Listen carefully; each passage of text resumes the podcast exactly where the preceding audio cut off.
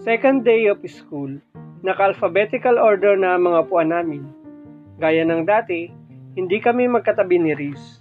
May nakapagitan sa amin pero sa isang row lang kami nakaupo. Second row kami. Kilala na rin namin ang advisor namin bago siya sa school namin.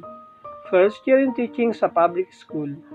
Third year in teaching naman niya kasama ang sa private school. 25 years old. Science ang subject niya.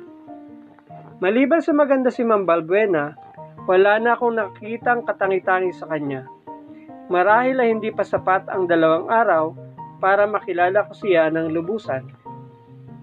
Ako kasi ang taong mainteres sa pagkilala ng tao Gustong gusto kong nalalaman ang kanilang mga katangian at kapag nagustuhan ko sila, ako mismo ang gumagawa ng paraan para mapalapit ako sa kanya.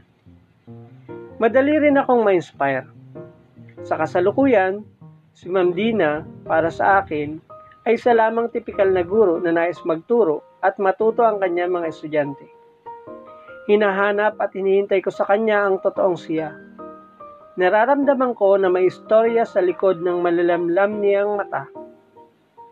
Mabait si ma'am. Alata sa kanyang boses. Mahusay rin siyang magturo.